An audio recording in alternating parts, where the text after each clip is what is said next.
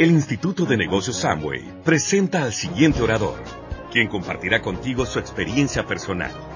Esperamos que te resulte útil en el desarrollo de tu negocio. Bueno, vamos a dar comienzo a la segunda parte.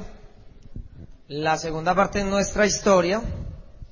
Eh, en primer lugar, quiero decirles algo. Cuando Ana María y yo comenzamos en el negocio, yo no sé dónde leí o dónde encontré algo que a mí nunca se me olvidó y es uno de los motores que yo tengo, pues para hacer el negocio no es un sueño, pero es algo de lógica. Cualquier persona que le guste hacer negocios y tenga visión, pues lo haría. Y le preguntaron, eh, señor presidente, ¿usted cómo ve los, cómo ve el futuro dentro de 15 años?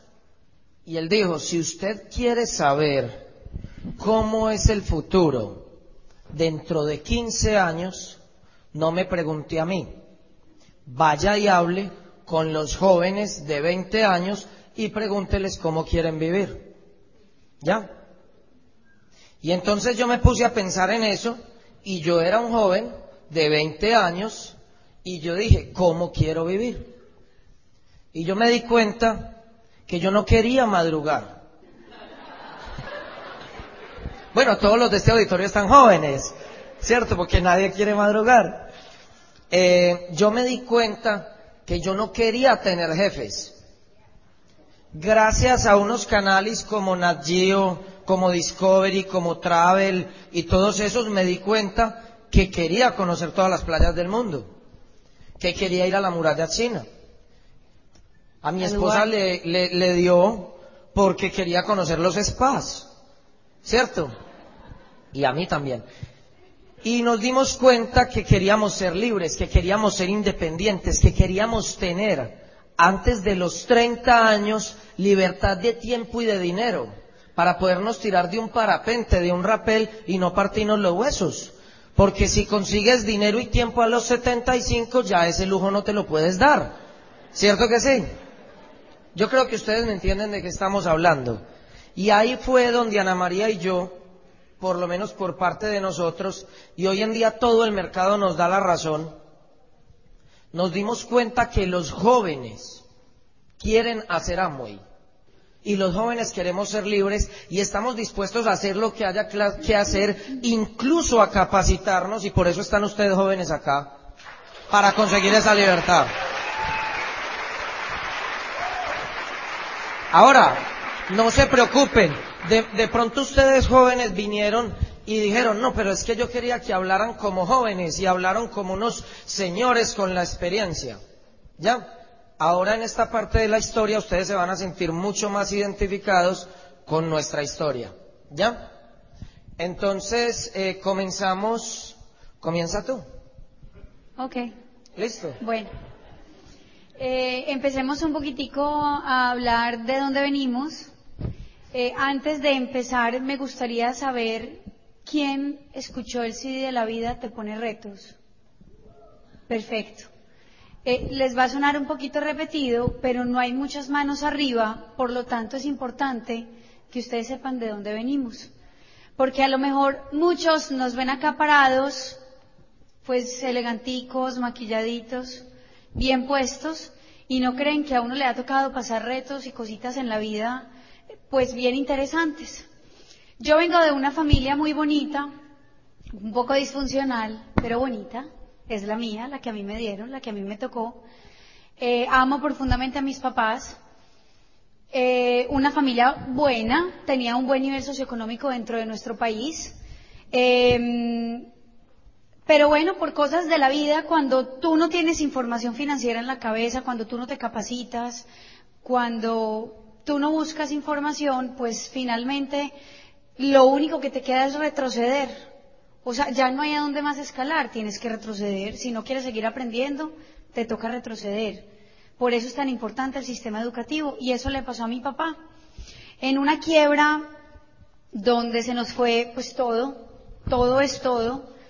Em, Mauricio la vivió mucho conmigo porque Mauricio y yo somos novios desde que yo tengo 17 años, Cuando él me conoce, él estaba buscando una niña como.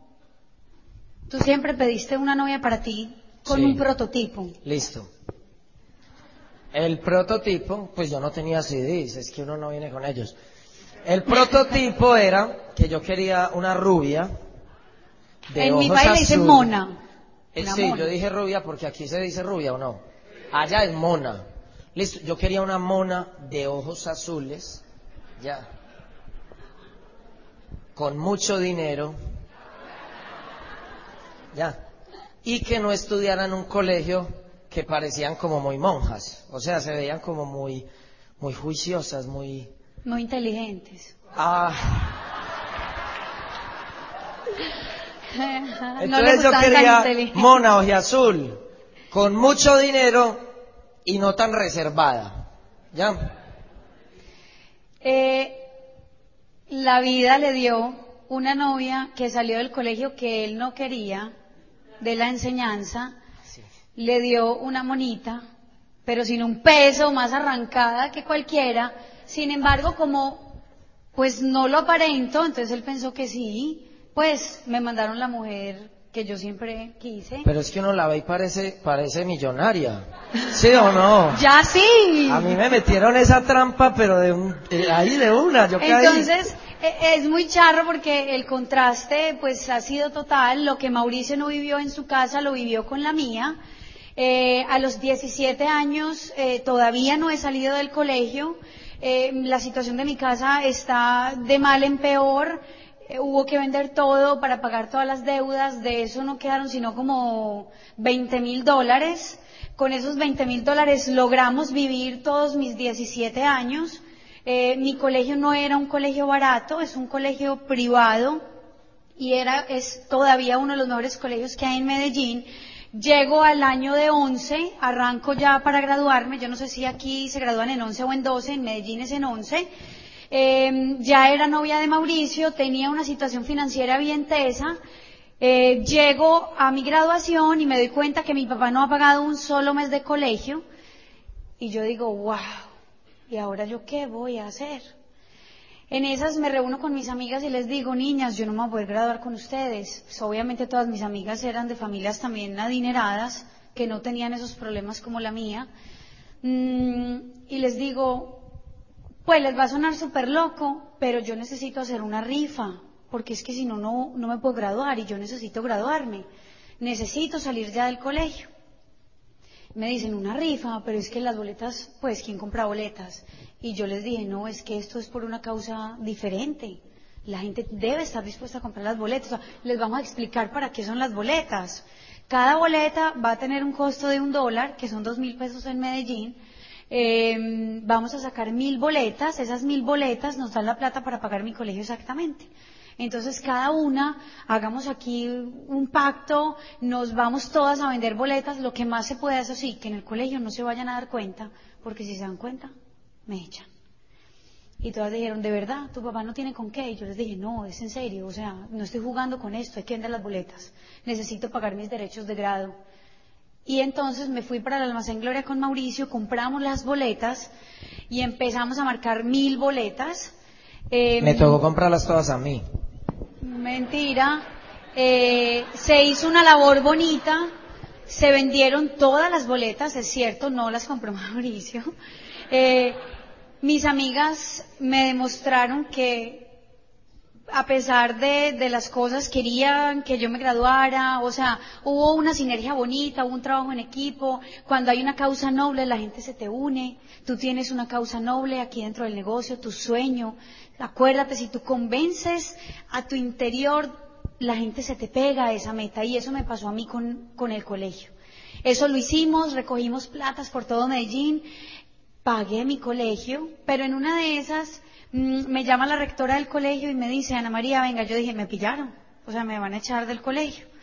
Cuando bajo me dice la madre Lucila, me dice, Ana María, estuve analizando tu caso, sé que no es una situación fácil, yo ya había ido donde la rectora a decirle, puedo salir a la una de la tarde, necesito trabajar.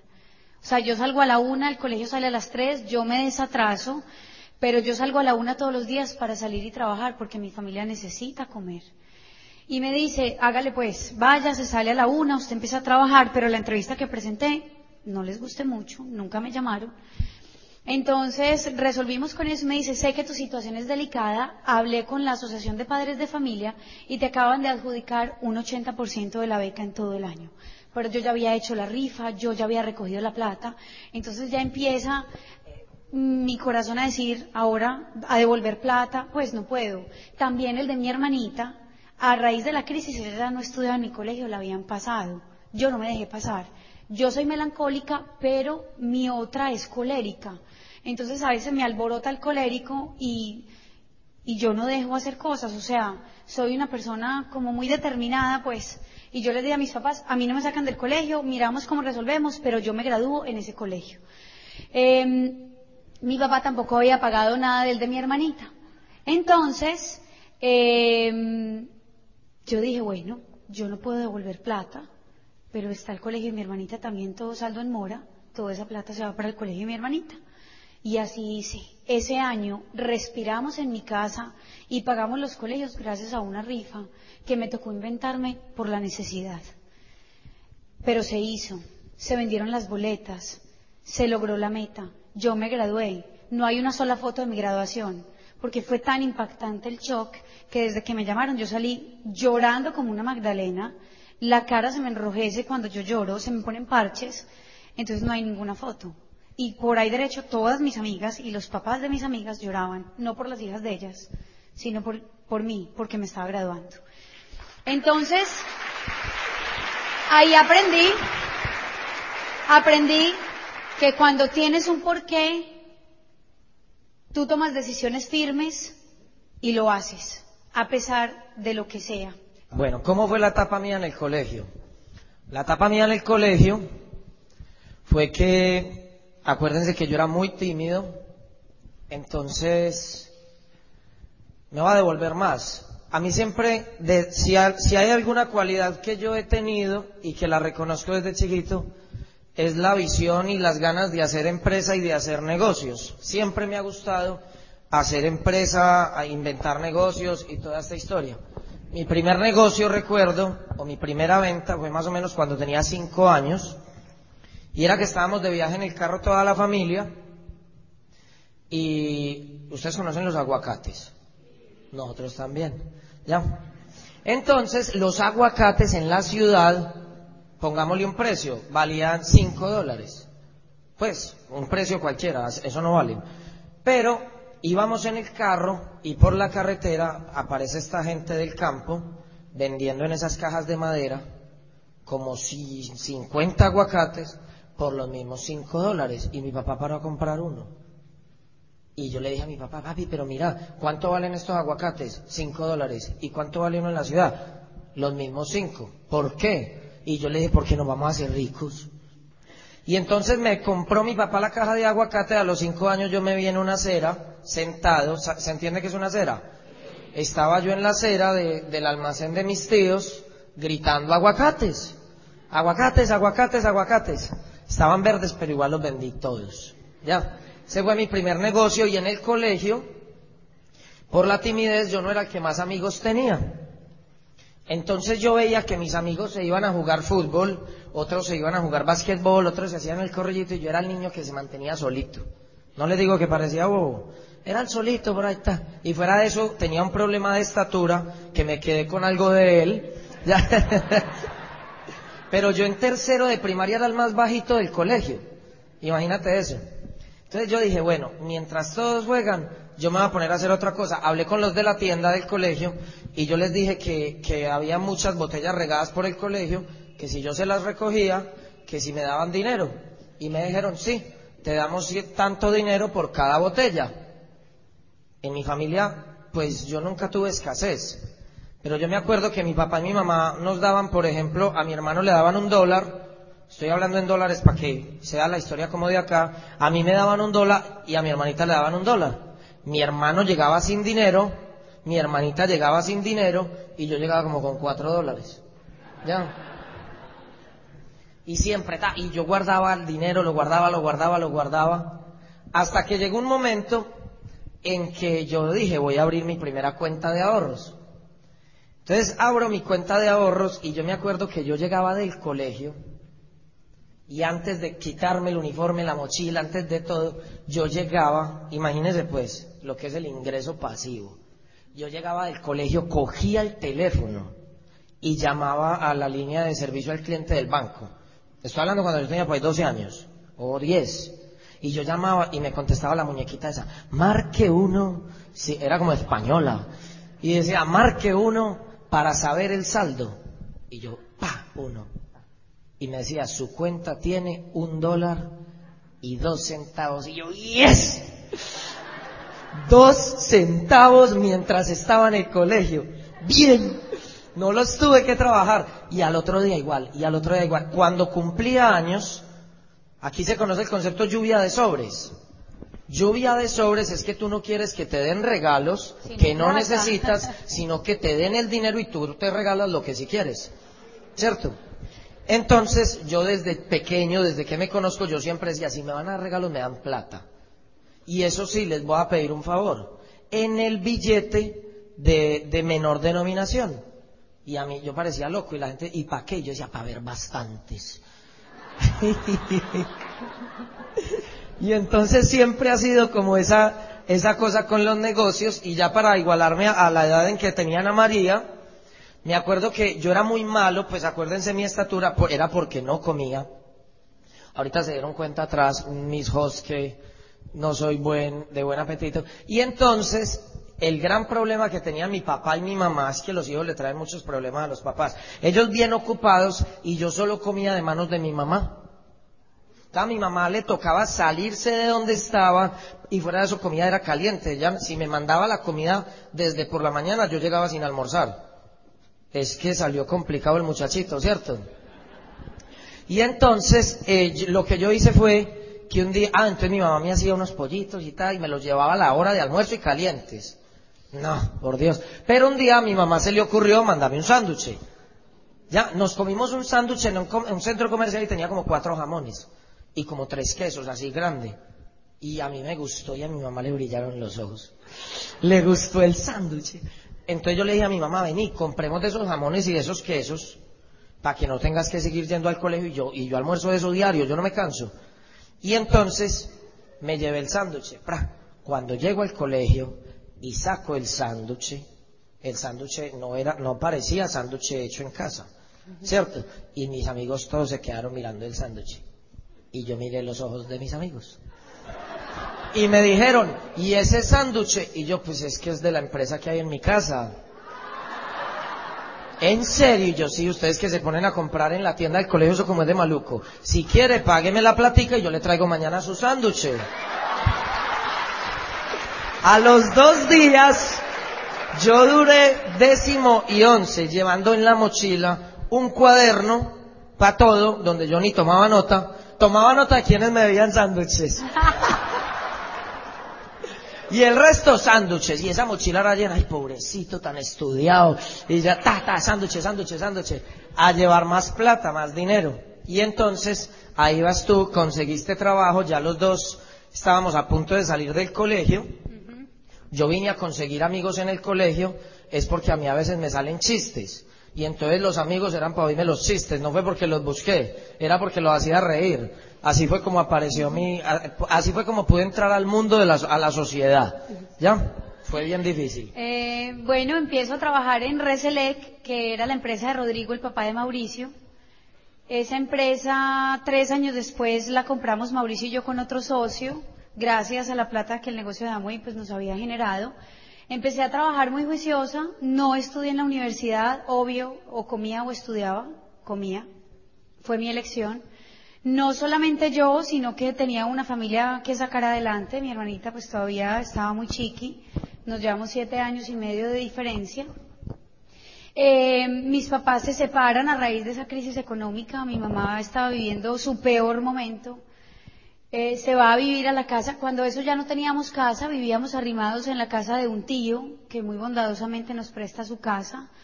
Sin embargo, vivir con otras personas es horrible porque pues los horarios son distintos, tu estilo de vida, todo es diferente. Yo eh, soy una persona que no duermo bien, la bulla me altera, eh, mi tío era sordo, entonces el televisor era a todo volumen, era amarrado, entonces el teléfono no tenía la bolita para marcar, entonces no había teléfono, Mauricio me tenía que llamar siempre. Eh, y bueno, son cosas que nos toca vivir para aprender ciertas lecciones. Mi papá le ha encantado el guarito, el aguardiente, buen bebedor, eh, bien irresponsable. Todo se lo gastaba en eso, por eso la vida se las cobró. Eh, y por ahí derecho nosotros aprendimos pues también de eso. Mi mamá se separa de mi papá hasta aquí, entonces como mi papá se portaba mal, yo decía, si se porta mal estando con nosotros, ¿cómo se portará cuando no estemos? Entonces le dije a mi mamá, váyase usted con Andrea a vivir a la casa de mi tía, que era una hermana de ella, yo me quedo con mi papá, yo no soy capaz de dejarlo solo. Seguí viviendo con mi papá y con mi tío, vivir con dos hombres, los dos desordenados. Ay, no, yo soy melancólica. O sea, yo no tolero el desorden. Para mí fue difícil, muy difícil. Eh, en una pelea con mi tío por una llamada telefónica eh, que se me ofuscó, le digo, me voy, papi, usted va a quedar solo, yo me voy a ir a vivir con mi mamá, llamé a mi mamá, le dije, mi tía me recibe, me dijo, obvio que te recibe, venite para acá, me voy a vivir con mi mamá. Eh, antes de irme, eh, un día Mauricio y yo peleamos, eh, terminamos, terminamos, ya no te quiero volver a ver, chao. Y llego yo a mi casa, destiendo la cama y estaba oscuro y en una, eh, me monté como en, en el edredón que destendí y se me erizó y me pego contra una punta de un nochero de madera que se parte a la mitad y pues obviamente se me hinchó la frente, fue horrible, en mi casa no había teléfono, acuérdense que mi tío le quitaba la bolita para no llamar, mi mamá lloraba, eh, no teníamos EPS, medicina prepagada pues menos, la niña va a morir, o sea la cabeza era de este tamaño, era una alienígena, mi hermanita lloraba, mi mamá lloraba, ¿dónde vamos a llamar a Mauricio? Yo acabado de terminar con Mauricio, yo decía, ¿cómo lo llamo? Pero necesito ir a una clínica urgente. Así que bueno, finalmente él pensó que yo lo estaba llamando era para pedirle cacao, no era para eso, era que me había accidentado, era grave, él se devuelve cuando ve la situación dice, pues no, se va a morir Ana María, ya rápido para la clínica, ¿y qué hacemos sin EPS? Se nos ocurrió la idea de decir que íbamos en el carro, que yo no tenía el cinturón de seguridad, Mauricio había tenido que frenar y que yo me había dado contra el vidrio, el parabrisas del carro, y entonces eso lo pagaba el SOAT, que es el seguro obligatorio que tú pagas por tu carro. Me atendieron. Afortunadamente, mi mamá lloraba desconsolada. Volvamos al, a lo otro. O sea, la situación de mi casa era paupérrima. Pues es que comíamos de milagro. Yo no sé cómo hacíamos para comer, sinceramente. Yo mercaba con 10 mil pesos, esos son 5 dólares, y eso duraba una semana.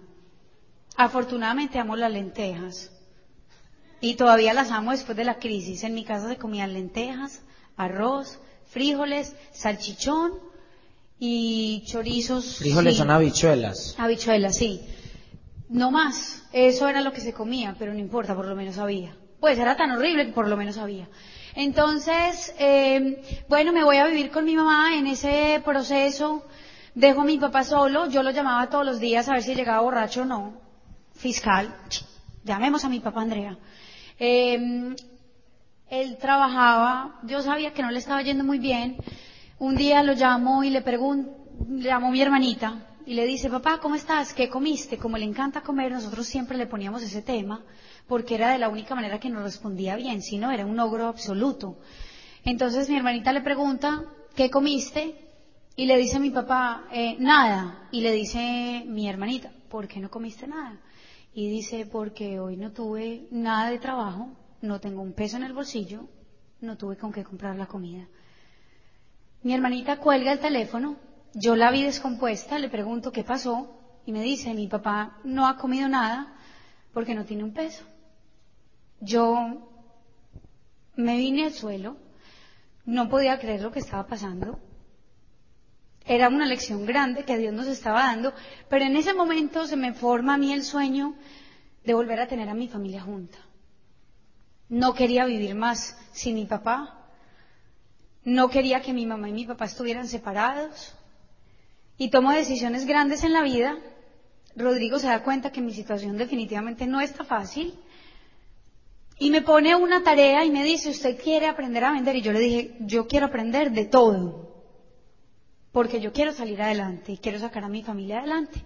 Entonces, Rodrigo, que es mi diamante, mi suegro, ha sido mi profesor, mi gran maestro, a ese hombre le debo casi que todo lo que soy hoy. Él se encariña conmigo, sabe mi situación, empiezo a trabajar en ventas, empiezo a ganar comisiones muy buenas, metas de venderse, Reselec vende accesorios de carros, yo llamaba a los clientes de carros cero kilómetros, les hacía una oferta de un paquete completo de cuatro vidrios, bloqueo, alarma, tu, tu, tu, tu, tu, tu, me aprendo toda la carreta y empiezo a vender. Rodrigo me pone una meta de 60 carros por mes y si yo hacía eso, pues me iba a ganar un montón de plata. Y entonces empiezo yo a tachar unos cuadritos en rojo para que se vieran bien bonitos. A final de mes llego donde Rodrigo y le digo, vendidos los 60 carros, me gané la plata. Y él me dice, ¿de verdad? Y le digo, sí, mire las órdenes de trabajo, todo eso ya está vendido. Y me dijo, te ganaste la plata, felicitaciones. Y ahí, con todo ese dinero que ya me estaba ganando, empecé a calentarle el oídito a mi mamá, mami, si, si nos volviéramos a unir, si mi papá volviera a vivir con nosotros y me decía, ni riesgos. Yo a ese hombre lo detesto, yo no lo quiero volver a ver en mi vida. Y yo decía, ay no, esto va a ser más difícil de lo que pensé. Pero empieza el matrimonio de mi tía con un poquito de crisis y el esposo le dice, se tienen que ir, porque usted ya no está conmigo, sino con su hermana. O sea, nos están afectando el matrimonio. Eso fue duro cuando nos lo dijeron, pero gracias infinitas a Dios. Cuando se te cierra una puerta, te abren otra gigante. Esa fue la manera en que yo pude convencer a mi papá, a mi mamá, perdón, de volvernos a unir, porque como mi papá ya trabajaba, entonces iba a hacer un aporte a la casa, ella hacía otro, yo otro, y así íbamos a poder vivir con tranquilidad y donde queríamos vivir y como queríamos vivir. Me acepta la propuesta. No son esposos, viven en piezas separadas, pero ya estábamos juntos otra vez como familia.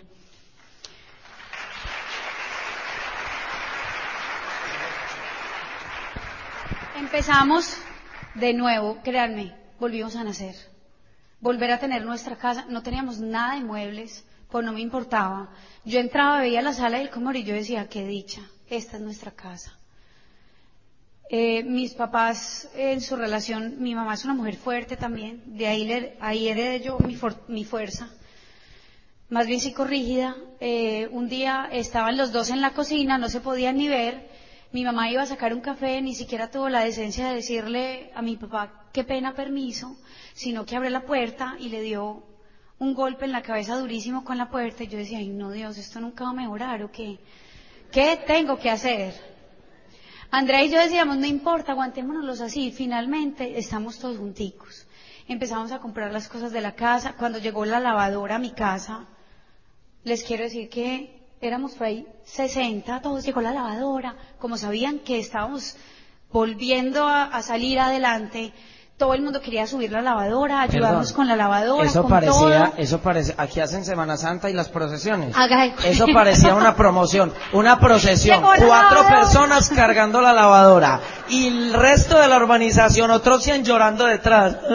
Llegó la lavadora. Cuatro pisos por un edificio. Era lo máximo, créanme. O sea, yo me disfruté cada cosa que le pude comprar a mi casa las camas, las sábanas, las almohadas, la lavadora, la nevera, todo, todo, porque eso me acercaba a mi sueño de tener a mi familia junta. Lo que es tener un sueño claro y saber uno hacia dónde se dirige.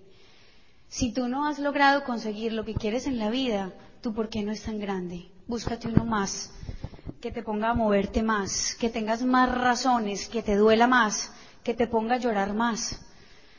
Eh, Listo, ¿en qué iba? Bueno, listo, entonces todos trabajando, todos juiciosos, tú, tú, tú. Mauricio y yo seguíamos de novios, pero entonces como ya las cosas en mi casa estaban tan bien, empezamos con el sueño de casarnos, casarnos, casarnos. Antes de, te voy a volver a alcanzar. Y entonces salgo yo del colegio y me preguntan, me hacen una encuesta en el colegio para ayudarle a los estudiantes a elegir su vocación. Yo hago la encuesta y yo le tengo miedo a las alturas. Y en la encuesta dice que yo voy a ser piloto de avión. ah, tú no sabías eso, es que me acabo de acordar. No, eso fue. Y yo dije, Dios mío, pero yo cómo vas a ser piloto de avión. Le tengo miedo a las Sí, cada alturas. que- ahorita cuando aterrizamos, yo era en ese avión así. Y yo dije, no, la parte más complicada es salir y aterrizar. Y, me quieren a mí de piloto. No, yo no puedo. Entonces decidí estudiar ingeniería electrónica. Empiezo a estudiar ingeniería electrónica a los tres meses. Ya estaba discutiendo con los profesores y me salí. ¿Ya? Me salí de la universidad, me pareció que para mi personalidad la ingeniería era muy, como muy rígida, como que no había creatividad, no había magia de lo que a mí me gustaba, entonces me salí. Realmente debía haber estudiado diseño industrial o, o gráfico o cosas así, pero me gustaban mucho los negocios. Entonces me pasé para administración de negocios. Estudiando administración de negocios, voy a una, a una charla de cuatro empresarios grandes de Medellín y en esa charla aprendí que ahí enseñaron que cuando usted quiere hacer negocios, alguien lo dijo, cuando usted quiere hacer negocios, ciérrelos rápido, algo así, cosas así. ¿A mí para qué me sirvió? Me sirvió después, eso fue lo- algo de lo único que aprendí, ya. Pero me sirvió porque cuando lo la parte más importante de esa conferencia, que fue bien costosa, fue cuando me volé, porque me aburrí, ya. Y me volé de la conferencia con un compañero a comer paleta, a comer helado. Porque me dijo que había unos helados en otro municipio, o sea, como a media hora de donde estábamos, que eran muy buenos, de leche condensada, lecherita. ¿Han probado eso? ¿Ya? Y entonces nos vamos allá y otra vez me hace así el clic de los negocios, porque esos helados los vendía una señora en una ventanita. De esos de, de la ca- que hacen en la casa, en una coquita de aluminio. Mm, ¿Cómo se llama? Limber. ¿Qué es eso? Entonces yo monté un negocio de Limber.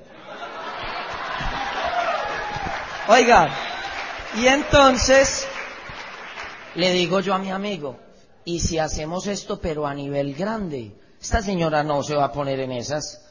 Compremos más y probémosla y, y, y démonos la receta. Y eso éramos comiendo, bla, y no fuimos capaces, pero entonces yo cogí ya con esa parte creativa y empecé a, en la cocina de mi casa a hacer fórmulas y fórmulas hasta que quedó lo más parecido que se puso.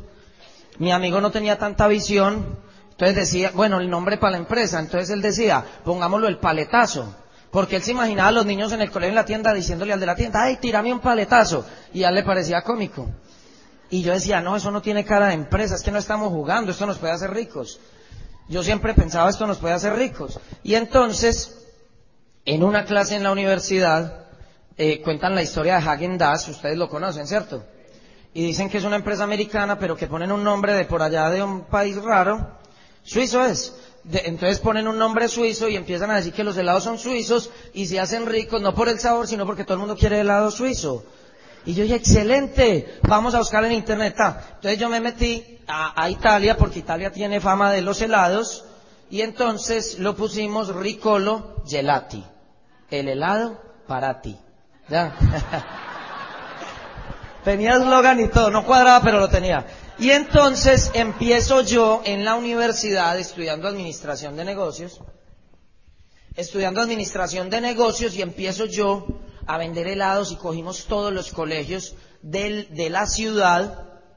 Cometimos el error de decir que íbamos a vender muy barato, a muy bajo precio para posicionar. Y ya después no hubo forma de subirlo. ¿Ya? Eso también lo aprendí ahí. Y lo que pasó a continuación, ¿dónde fue el cierre? Cierre fue que en, el- en ese tiempo en el sistema educativo de Amway, mi papá y mi mamá ya venían desarrollando el negocio hace un tiempo, y yo, eh, ahí llegó Padre Rico, Padre Pobre. Y eso es morado con amarillo, y entonces me llamó la atención, y leí una página, y leí la otra, y leí la otra, y yo dije, pero si yo soy ese. Y entonces me empezó a gustar y yo dije, pero yo soy eso, yo soy eso, yo soy eso. Entonces empecé a ir a la universidad y ya la, el mensaje no me cuadraba. Ya eran dos realidades diferentes. ¿Ya? Y la tapa fue cuando yo tengo mi celular en la mano, me llaman del colegio más grande de Medellín a decirme que habían conocido mis helados, que iban a tener el bazar, se dice así, donde van todas las familias y todo un sábado y un domingo, y que necesitaban cinco mil limber. Y necesitaban cinco mil, el pedido más grande que me habían hecho en mi vida. Salgo yo, yo estaba en clase de mercadeo, salgo yo de clase, miro, ta, contesto, tomo el pedido y vuelvo a entrar. Cuando abro la puerta se me aparece el profesor, ta, un señor y me dice, usted no puede entrar a clase. Y yo le digo, ¿y por qué? Y me dice, porque usted me está faltando al respeto. ¿Y por qué? Porque usted está entrando y saliendo y me está interrumpiendo. Y yo estoy enseñando cosas importantes. Y yo le dije, ah, qué pena, señor. Pero el único alumno que usted tiene en este momento que está poniendo en práctica ya lo que usted está enseñando soy yo.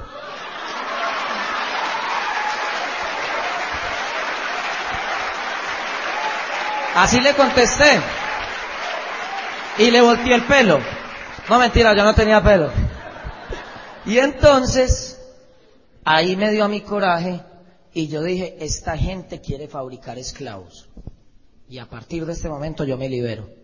Saqué a mi mejor amiga del salón y le dije, acompáñeme a administración. ¿Qué vas a hacer? Acompáñeme.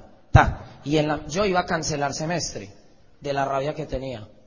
Y le dije, ¿sabe qué? En la mitad no lo hagan. A, todos los jóvenes no lo hagan porque yo no conozco el carácter y el sueño de ustedes. Yo conocí al mío.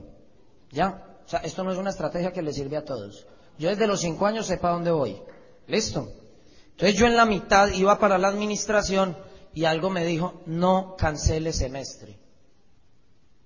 Porque usted no quiere volver salga por la puerta y no cancele, para que se le vaya el promedio a cero y eso no tenga levantadero. Queme la barca, pero del todo. Y yo le dije a mi amiga, ¿sabe que devuélvase para clase que yo me voy? Yo no vuelvo a la universidad. Y me dijo, ¿pero cómo es eso? Y yo le dije, no vuelvo, no vuelvo, no vuelvo. Y hasta el sol de hoy no he vuelto. ¿Ya?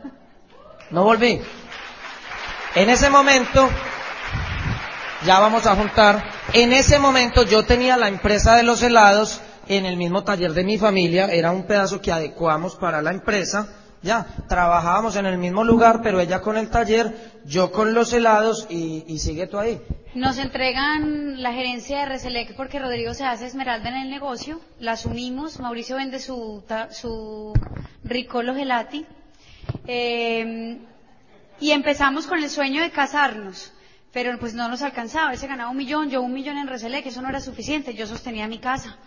Entonces, eh, a pesar de todo, pues Mauricio no tenía gastos, entonces todo lo de Mauricio era para pasear y para pasar bueno con los amigos. Eh, tomamos la decisión después de un paseo que hicimos a Coveñas con los amigos de Mauricio de hacer el negocio de Amway. Ya veníamos retados. Eh, Rodrigo nos decía, el día que ustedes hagan Amway yo sé que les va a ir bien. Pero Mauricio estaba empecinado en mostrarle a su papá que podíamos hacer dinero y hacernos ricos sin el negocio de Amway porque no nos gustaba, nos caía gordo y los CDs, lo peor, nos parecían, como es uno de ignorante, ¿no? Eh, y nos montábamos en el carro y íbamos a salir a comer con Rodrigo y le decíamos, no, mejor no, porque es que vos con esos CDs de amo y nosotros nos vamos en el carro de nosotros. Y él decía, estos algún día se van a tener que tragar todas sus palabras. Algún día. Tranquilas, que la venganza es dulce. No comíamos con ellos, no almorzábamos en la misma mesa, porque lo único que hablaban era de Amway. Juan David, Sandra, Rodrigo, Gloria, era Amway. Y entonces nosotros nos parábamos de la mesa y nos íbamos a la mesa auxiliar en la cocina para no tener que oír de Amway. No fuimos prospectos fáciles, pero saben que queríamos un futuro mejor y nos dimos cuenta que con lo que veníamos haciendo no lo íbamos a lograr.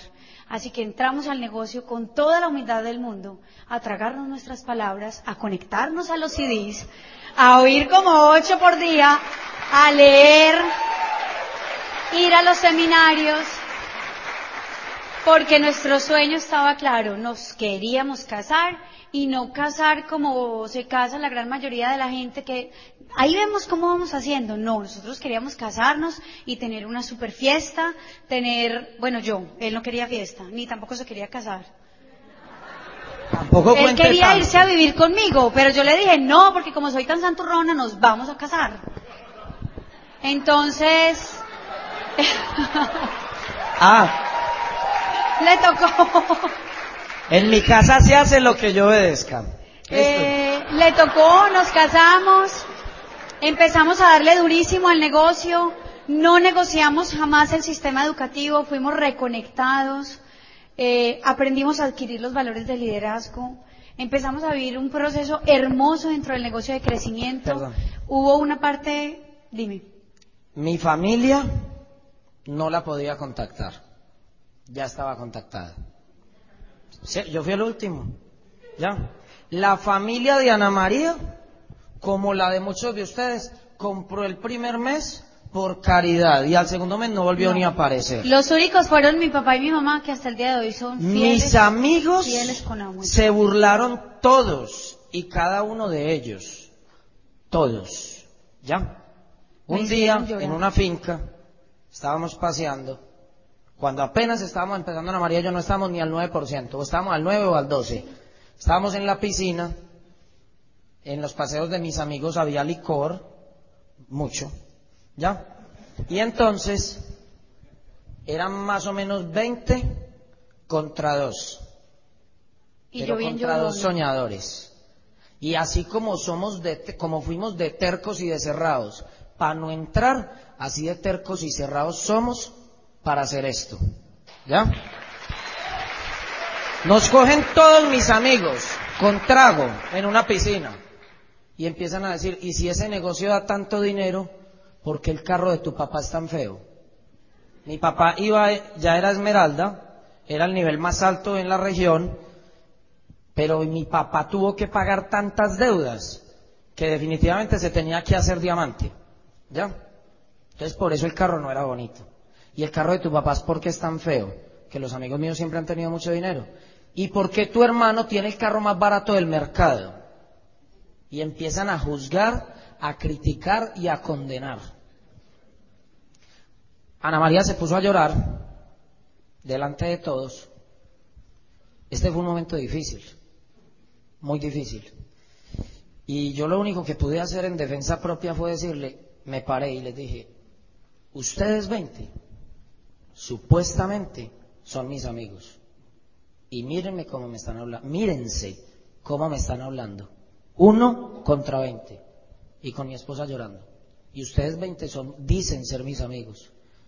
Si yo fuera el amigo de ustedes, a mí lo único que me importaría sería una sola cosa, es que ustedes fueran felices. Entonces, en vez de estar preguntando qué carro tenemos, en qué barrio vivimos y a qué restaurantes vamos, ¿por qué no me hacen en coro una sola pregunta y me dejan en paz? ¿Por qué no me preguntan si soy feliz? Y cuando yo les conteste, o se conforman con eso o no son mis amigos. Y en ese momento Ana María dejó de llorar y se quedaron callados 20. Se acabó la fiesta y Ana María y yo y Ana María y yo a los dos meses estábamos calificando a plata. Y hasta el sol de hoy mis amigos no han entrado. Solo hay un amigo mío en Amway. Y entró en otra línea. Y después de entrar me llamó a decirme que estaba muy contento que si le ayudaba. Esos son mis amigos. ¿Listo? Em, seguimos creciendo en el negocio, siempre muy enfocados. Em, tomamos la decisión de irnos a Esmeralda después de dos intentos frustrados por no tener la sufici- el suficiente compromiso de leer. Nos sentamos un día con Rodrigo y Gloria eh, a preguntarles, bueno, pues dos intentos frustrados de Esmeralda, o sea, ¿qué pasa? Y Gloria me dice, Ana María, ¿cuántos libros están leyendo al mes? Yo tragué duro y le dije, no me diga más, no me diga más, yo ya entendí. Me fui para mi casa y cogí uno a uno los libros que no me había leído del sistema. Porque uno los compra. Pero Y me los leí todos en el CD de la, li- de la vida, de, de la historia nuestra. yo digo que hicimos, que nos metimos una sobredosis de sistema. Y fue verdad. Mauricio y yo éramos, como dice Bobadilla, marihuanados con los libros. Era trague y trague libros. Porque entendí que no habíamos llegado a Esmeralda, porque el pin se crea primero en tu cabeza y después lo plasmas en la realidad. Y bueno, hicimos caso, llegamos a Esmeralda, no fue un proceso fácil, seguían las situaciones en mi familia, aunque mis papás ya estaban juntos. Mauricio y yo hoy somos papás de una hermosa ¿Qué pasó niña cuando de siete llegamos a años. Esmeralda? ¿Cuál era el regalo? El regalo era la casa para mis papás que habíamos perdido, que yo sabía que era para mi mamá su gran sueño. Yo me di el lujo de poderles regalar su casa en el barrio donde yo quería que vivieran y donde ellos querían vivir, de remodelárselas y ponérselas divinas. Y ese día que llegamos a Esmeralda, les entregamos las llaves de su casa. Mi mamá lloraba y lloraba y lloraba y mi papá no entendía porque es un ogro. Entonces nosotros le hicimos una maqueta, le hicimos una maqueta de una casa y él no entendía qué era la maqueta. Y yo decía, pues no, no puede ser que este no entienda. Y mi mamá lloraba y lloraba hasta que le puse las llaves a mi papá en la mano y él entendió que era que les estábamos dando su casa. Ese fue el gran logro para mí y ese era el sueño por el cual yo trabajé durante tantos años y tan duro el negocio de Amway. Por eso no me permití desenfocarme un solo minuto. Por eso todas las noches salí a trabajar con este hombre. Por eso siempre daba los planes. Por eso siempre quise estar al lado de él, no detrás, sino siendo una coequipera con todas las de la ley. Se los digo hoy a las mujeres. Porque yo sé que las mujeres, los hombres quieren al lado mujeres que sean echadas para adelante, que si ellos dan un plan, tú también seas capaz de darlo, que si ellos hacen un auspicio, tú también seas capaz de hacerlo. Y eso fui yo todo el tiempo en el negocio de Amway. Una persona que trabajaba a la par con Mauricio, no detrás de él. Y hoy lo sigo haciendo. Eh, bueno, veníamos en el proceso de la calificación con una tía supremamente enferma. Mi familia es súper unida. Mi tía tenía un cáncer sacrolumbar que duró cinco años. Se produjo el cáncer a raíz de un embarazo, pues ella no podía tener hijos. Fue un milagro.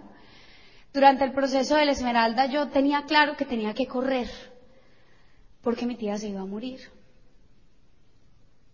Y mi tía tenía dos hijos, uno grande, de la edad de mi hermanita, pero estaba Juli, que por ahí sale, una chiquitina que se iba a quedar sin su mamá.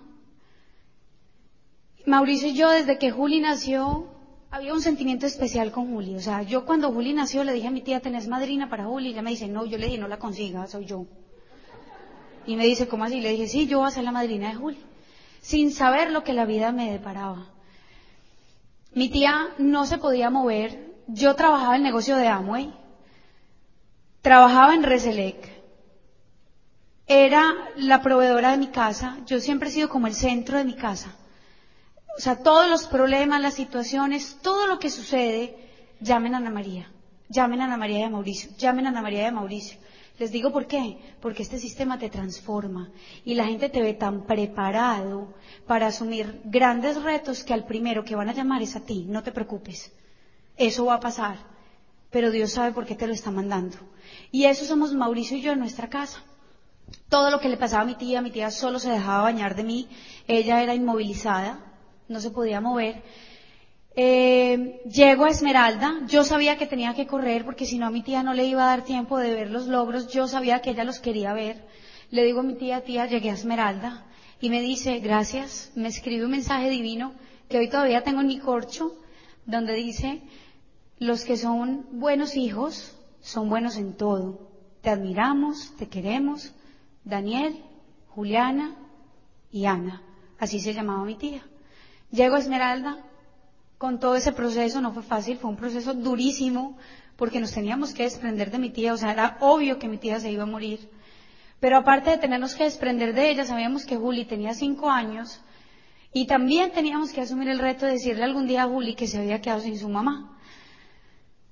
Eh, sin embargo, yo le hice una promesa a mi tía y le dije, tía, váyase tranquila, a sus hijos no les va a faltar nada porque yo estoy aquí. Mauricio y yo estamos aquí, queremos a tus hijos como si fueran mis hermanos y a Juli como si fuera mi hija. Váyase tranquila, descanse que ya es justo. Cinco años con un cáncer, lo padeció enterito.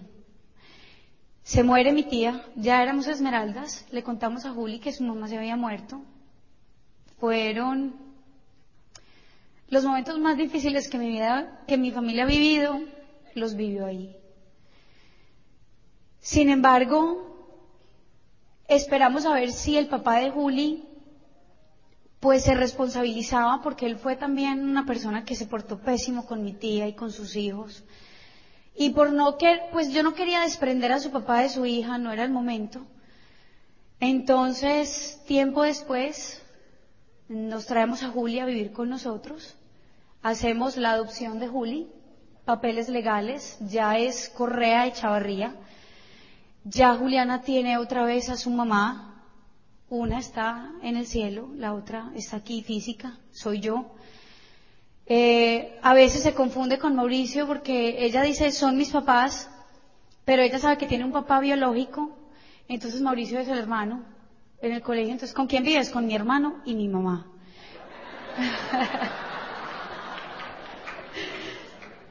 Pero yo sé que lo ve como su papá, porque es que el papá no es quien te tiene, sino quien te enseña, quien te cría, quien te forma. Y eso es lo que nosotros hemos hecho con Juli. Miren, si hay personas que hayan tenido obstáculos en el trabajo de Amway, hemos sido Mauricio y yo. No porque el negocio sea difícil, sino porque en mi familia hemos tenido tantas situaciones que hemos tenido que resolver Mauricio y yo que cualquiera hubiera podido decir, no, es que no hay tiempo para hacer Amway. Pero también Dios nos dio tantas responsabilidades que nosotros sabíamos que si tirábamos la toalla, éramos los más insensatos del mundo, porque mi familia necesitaba este negocio, lo necesitaba a gritos. Y hoy, gracias a este negocio, Juli estudia en el mejor colegio de Medellín, Juli tiene sus papás, mis papás tienen casa, mi hermanita estudia en la universidad porque yo se la pago. Gracias a eso me voy de viajes y llego con maletas llenas de regalos para todos. Porque este negocio nos ha dado abundancia y nos ha dado bienestar. Mis sueños siguen. Este negocio, la historia que les acabamos de contar, la historia que nosotros les acabamos de contar, ahí vamos. La última parte de la historia es que nos invitaron a Puerto Rico y que lo disfrutamos mucho, pero de pronto muchas veces uno no toma la decisión de hacer el negocio porque cree en el fondo, porque así te educaron, que el dinero es malo. A mí me gustaría que nos dijeras qué hemos hecho malo nosotros con el dinero. O si el dinero nos ha vuelto malos.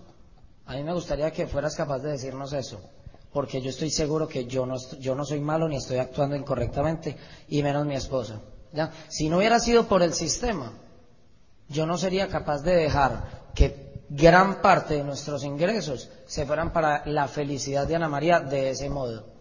Porque hoy en día nosotros no tenemos casa propia, pero los suegros ya tienen la de ella. Hoy en día nosotros no tenemos hijo propio, entre comillas, natural, pero ya adoptamos a Juli. Hemos hecho un millón de cosas y eso es gracias a todos los valores que nos enseña este negocio. Y este negocio es tan bendito, y vamos en Esmeraldas, que nos ha sobrado el dinero. y somos responsables.